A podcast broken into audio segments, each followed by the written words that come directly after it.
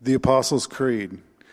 I believe in God the Father Almighty, maker of heaven and earth, and in Jesus Christ, his only Son, our Lord, who was conceived by the Holy Spirit, born of the Virgin Mary, suffered under Pontius Pilate, was crucified, dead, and buried.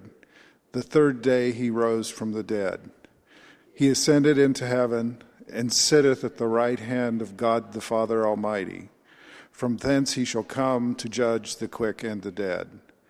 I believe in the Holy Spirit, the holy Christian church, the communion of saints, the forgiveness of sins, the resurrection of the body, and the life everlasting. Amen. And the scripture is Luke 24, verses 45 through 47. Then he opened their minds so that they could understand the scriptures he told them, This is what is written The Messiah will suffer and rise from the dead on the third day, and repentance for the forgiveness of sins will be preached in his name to all nations, beginning at Jerusalem. Thank you, Rick. As you know, here at Calvary, we're going through the Apostles' Creed, taking one clause at a time. And so right now we're on, uh, I believe in the forgiveness of sins. You know, I believe in the Holy Spirit, the Holy Catholic Church, or Holy Christian Church, or Holy Universal Church, uh, the communion of saints. Uh, that's what Pastor Hermy uh, preached about last week when we were gone. And uh, the forgiveness of sins. I believe in the forgiveness of sins. In one of the most moving dialogues in all human literature, two brothers, Ivan and Alyosha Karamazov, in Dostoevsky's great novel, are talking in a tavern about the insufferable evils of our world that people commit against each other, and especially to little children. And Ivan is this atheist. And with a demonic passion, he argues that there's no way in heaven or on earth for God and humans to live in harmony again. No way to bring God and man back together in this rotten world. And Alyosha sits silent with his face in his hands. And he cannot conjure up an, a philosophical argument to answer his brilliant brother. But finally, he lifts his head and he says, Ah, but there is one who can forgive everyone everything because he shed his innocent blood for everybody everywhere. And that, I do believe, is the heart of the matter. I believe in the forgiveness of sins. Think about forgiveness, you know, to be made clean, to be purified. You know, we all crave it, we all want it, we all need it because we're all sinners. Jesus said, repentance, the passage that Rick just read, repentance and forgiveness of sins will be preached in his name to all the nations. And so, as Christians, that's our mandate. And that's our message. There is one who can forgive everybody, everything, because he shed his innocent blood for everybody, everywhere. And that, I do believe, is the heart of the matter. Remember old John the Baptist when Jesus was going to be baptized? He pointed his finger at Jesus and said, Behold, the Lamb of God who takes away the sin of the world. No fewer than seven different words are translated forgiveness in the Bible. Three from the Old Testament, that'd be in the Hebrew, and then four in the New Testament, that would be in the Greek. And the most common of these words is aphesis. Uh, it means literally uh, sending away responsibility for sins, or letting people go from the accountability of sin, or no longer holding them accountable for their guilt. Um, and their shame and their sin. And, and that's the basic idea of forgiveness. You know, forgiving debts, you know, as we forgive our debtors, right? And the promise from the Old Testament in Jeremiah from the prophet is, I will forgive their wickedness and I will remember their sins no more. You know, the sovereign God chooses to forget about our sins and to make them white as snow. And he throws our sins into the depths of the sea to re- be remembered no more. As far as the east is from the west, so far as he removed our transgressions from us, and he buries them in the river of his love. What a feeling, what a gospel. To be forgiven, to be clean, to be pure. Well, it's one thing to say, I believe in the forgiveness of sins. It's quite another thing to actually experience the forgiveness of sins, to be guilt free, to be peace, to have peace of mind, peace with God. Like we sing sometimes, my chains are gone. I've been set free. Have you? Frankly, most people don't know what I'm talking about. In a nutshell, let me say this I believe experiencing forgiveness of sin demands three requirements. In other words, in this quest for cleanness or in this pure, uh, pursuit of purity, three requirements. First of all, forgiveness or cleanness or purity requires recognizing. Hey, we need to recognize we're in a tight spot. You know, Romans 3:23, all have sinned and come short of the glory of God. We are in a tight spot. Isaiah 53 verse 6, we all like sheep have gone astray. Every one of us has turned to his own way. We need to recognize that. It was Bishop Archbishop Anselm the Archbishop of Canterbury, that said, You have not yet considered the heavy weight sin is. You know, that statement makes one think. It's a statement, I think, that speaks to our society today. We have not yet considered the heavy weight that sin is. Now, there's nothing wrong with like behavior modification. I worked with the pigeons in college. You know, you give them some food and you make them do whatever you want them to do. Uh, positive, negative reinforcement to correct behavior or education. But our problem, the human condition, goes so much deeper than that. It's this thing that the Bible calls sin. And we need to recognize it. And we need to call it what it is. And it'll take more than behavior modification or education to deal with it. What was Anselm talking about when he said, You have not yet considered the heavy weight sin is? Now, I'm not talking about individual sins right now. So don't sit there nervously thinking, I wonder if he's going to talk about mine. That's not the point. I want to go deeper than that. The book of Genesis tells us that we were created to have fellowship with God. That is, to depend on God and to delight in God. But we really don't want that, do we? I mean, we don't mind visiting Him on occasion, somewhat like a sick relative in a nursing home, but we're not too sure that we want to take God wherever we go that we want to take him into our business, that we want to take him into the entertainment world, that we want to take him into our relationships. We're not the, so sure we want God watching, you know, what we love to watch, or reading what we love to read, or doing what we love to do. We recognize that there's a time when we would like God very much to take a back seat. Why is that? See, there's something about us that, you know, while we were created to depend and to delight, we insist on you know, straight arming God, on refusing, rejecting, rebelling against fellowship with God and His ownership of our lives. And we need to ask ourselves a serious question what is it about us that makes us like that? Well, Anselm had the answer it's the heavy weight of sin. Little boy and his mom were talking, and the mother says, Well, it's time to get ready to go to Sunday school. I'm not, he said, I'm not going. She said, Oh, yes, you are. He said, No, I don't want to go. She said, I don't remember asking you if you want to go. You're going. Well, do I have to go? Why do I have to go to Sunday school? Well, to be, learn to be a good little boy. And here's where the little boy demonstrates tremendous insight into the human condition. Here is his answer I already know how to be a better little boy than I want to be. What is it about little boys that enables them to know how to be better little boys than they want to be? The same thing that enables big boys to know how to, how to be a whole lot better than they want to be. What is it? Well, Anselm held the answer. It's the heavy weight of sin. A couple weeks ago, I was listening to an old sermon uh, that Billy Graham preached. And he made this statement. He said that he has never been at or heard about a world conference or a meeting that has discussed or dealt with the root problem. You know, we talk about war, we talk about murder, we talk about poverty, violence, environmental issues, pornography, abortion, but rarely, he said, rarely is there any discussion whatsoever of the root problem that we are out of fellowship with God.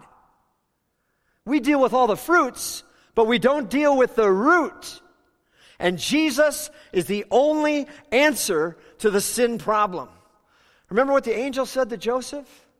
Hey, you're going to call his name Jesus. Why? Because he's going to save his people from their sins. And again, John the Baptist pointed his finger at Jesus. There he is. He's the Lamb of God that takes away the sin of the world. You know, alcoholics, they must recognize the problem before they can receive any help. And so we too must recognize our situation of sin before we can receive help. Only sinners need a Savior. Only sick people need a doctor. And Anselm was right. We have not yet considered the heavy weight that sin is. You remember the prodigal son? You know, Luke chapter 15, he took his inheritance and went off and blew it all on reckless living. And when he came to himself in the big pen, he decided he was going to go home. And on his way home, he rehearsed a little speech. And this was a speech to his father I have sinned against heaven and I've sinned against you, and I'm no longer worthy.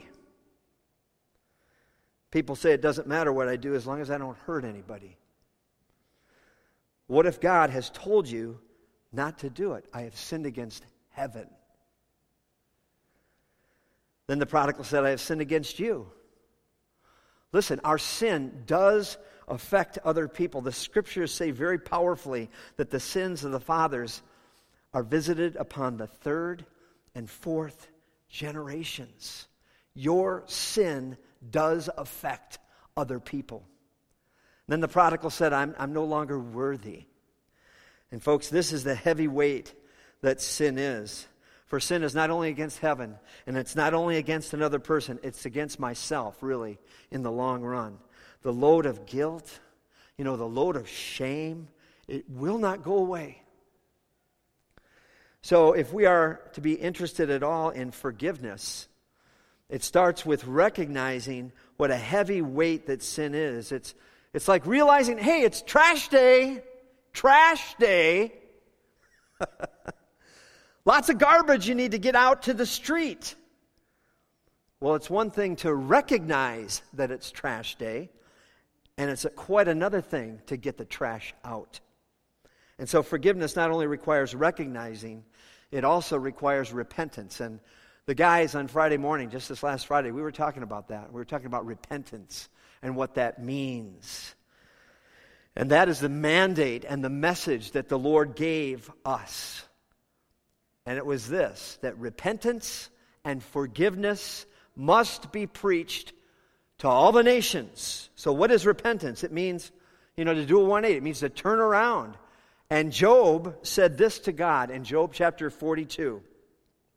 You know, after the whirlwind and after all the bad things that happened to Job, here's what he says My eyes have seen you, therefore I repent.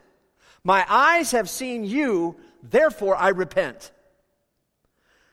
Now, there's a kind of repentance that's sorry for what I've done because it's hurting me, or sorry for what I've done because I'm ashamed that I've been caught or sorry for what I've done because now the consequences are just kind of being heaped upon me, but that's not really the repentance that we're talking about. The repentance we're talking about is the repentance that recognizes that we have sinned against heaven, that we have a vision of God, and we have a vision of holiness, and we have a vision of righteousness, and we have a vision of truth, and we see ourselves as unworthy or almost shabby before Him. Amazing grace, how sweet the sound that saved a what? A wretch. Let's not take that word out of the song because it sounds so bad. He saved a wretch like me. Isaiah had a vision that led to repentance. In Isaiah chapter 6, you probably have read this before.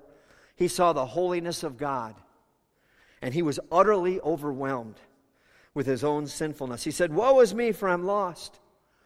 And I am a man of unclean lips, and I dwell amongst the people of unclean lips. For my eyes have seen who? My eyes have seen the King, the Lord of hosts. Remember in Luke chapter 5? Peter was fishing one day and the Lord told him to cast on the other side of the boat, and he caught a record catch. And Peter, that self sufficient and skilled fisherman, did a remarkable thing. Instead of, of making sure the catch was on board, he fell at Jesus' feet.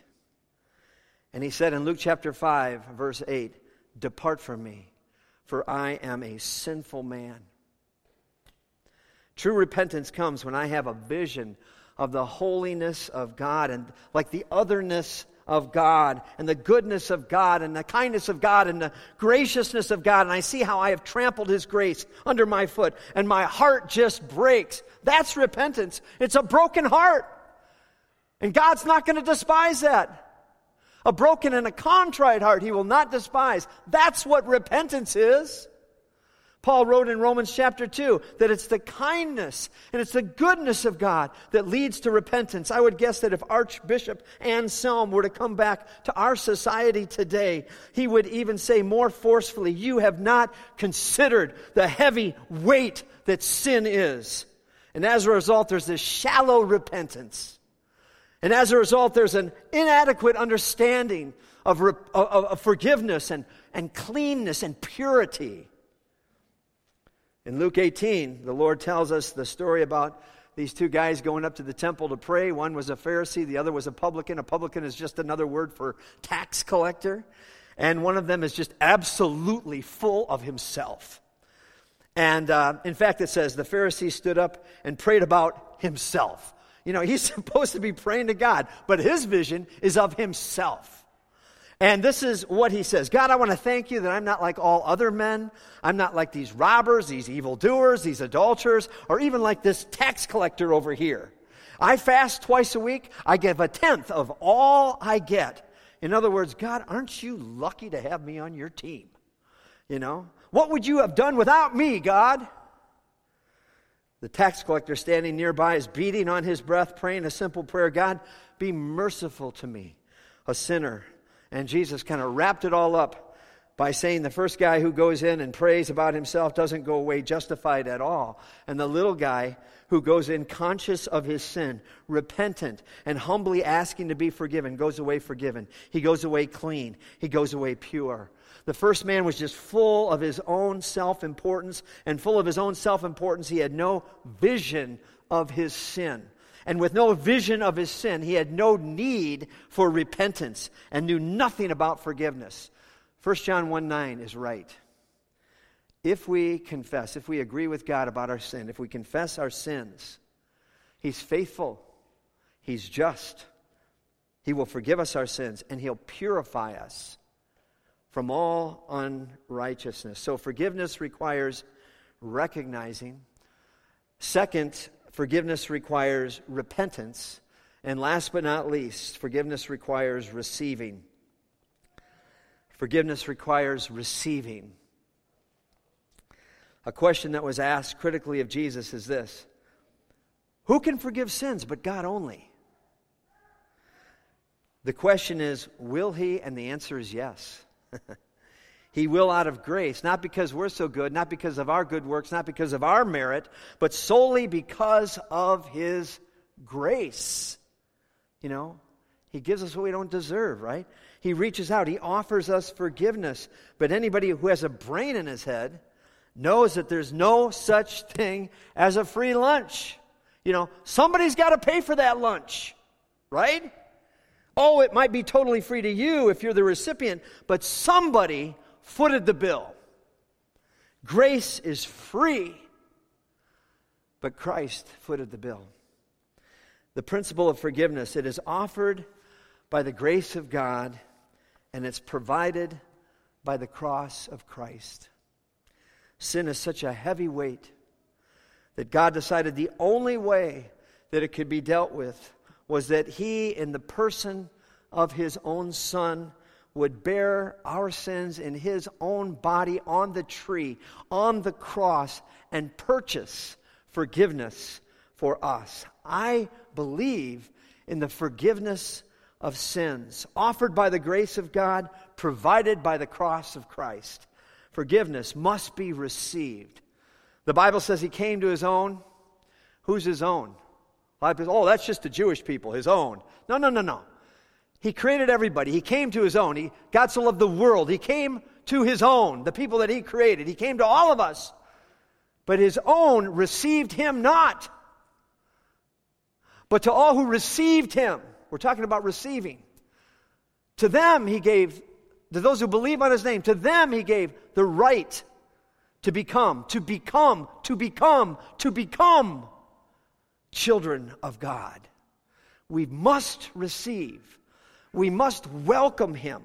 We must open the door. Isn't that what Jesus said to the church at Laodicea? Behold, I stand at the door and knock. If anyone hears my voice and opens the door, I will come in and sup with him, and he with me. Have you received Christ?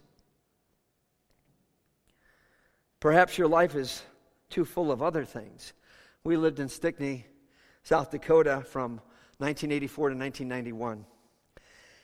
And uh, one time, a little boy, I think he broke a lot of bones in his body. He was like in a body cast, little Aaron.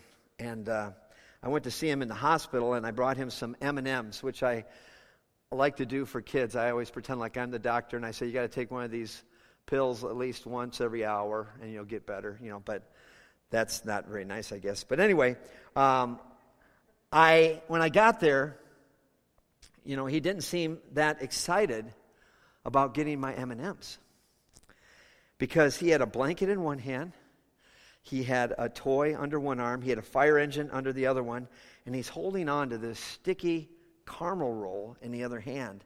And he was just loaded with stuff. And I said, Aaron, you know, I've got some M&Ms for you. And he said, huh? You know, it's like no big deal. You know, he couldn't take the M&Ms. You know, his hands were, were so full. And that tragedy for so many people is this God in grace you know, he offers forgiveness. And Christ on the cross has purchased them forgiveness. But they can't receive it. Why? Because they're clutching on to their sticky caramel rolls. And they're hanging on to their little toys. And they're keeping to themselves their little security blankets. And these things are called sin. And maybe your hands are like that little boy's, so full of the things of this world that you don't have time really for a relationship with Jesus Christ. And I'm going to ask you to take a step of faith today. Maybe you feel that heavy weight of sin.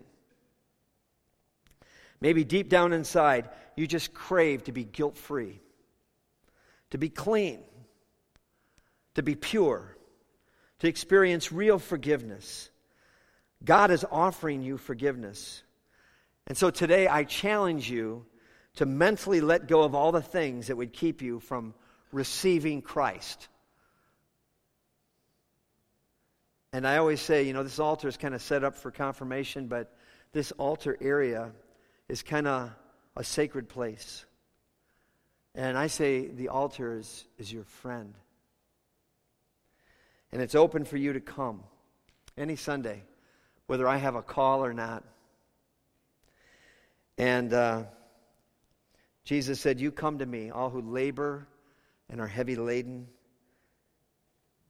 I'll give you rest. He will meet you here. You come. You say, Dave, I don't want to make a show.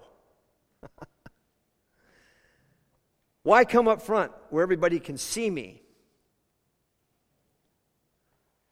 Why not?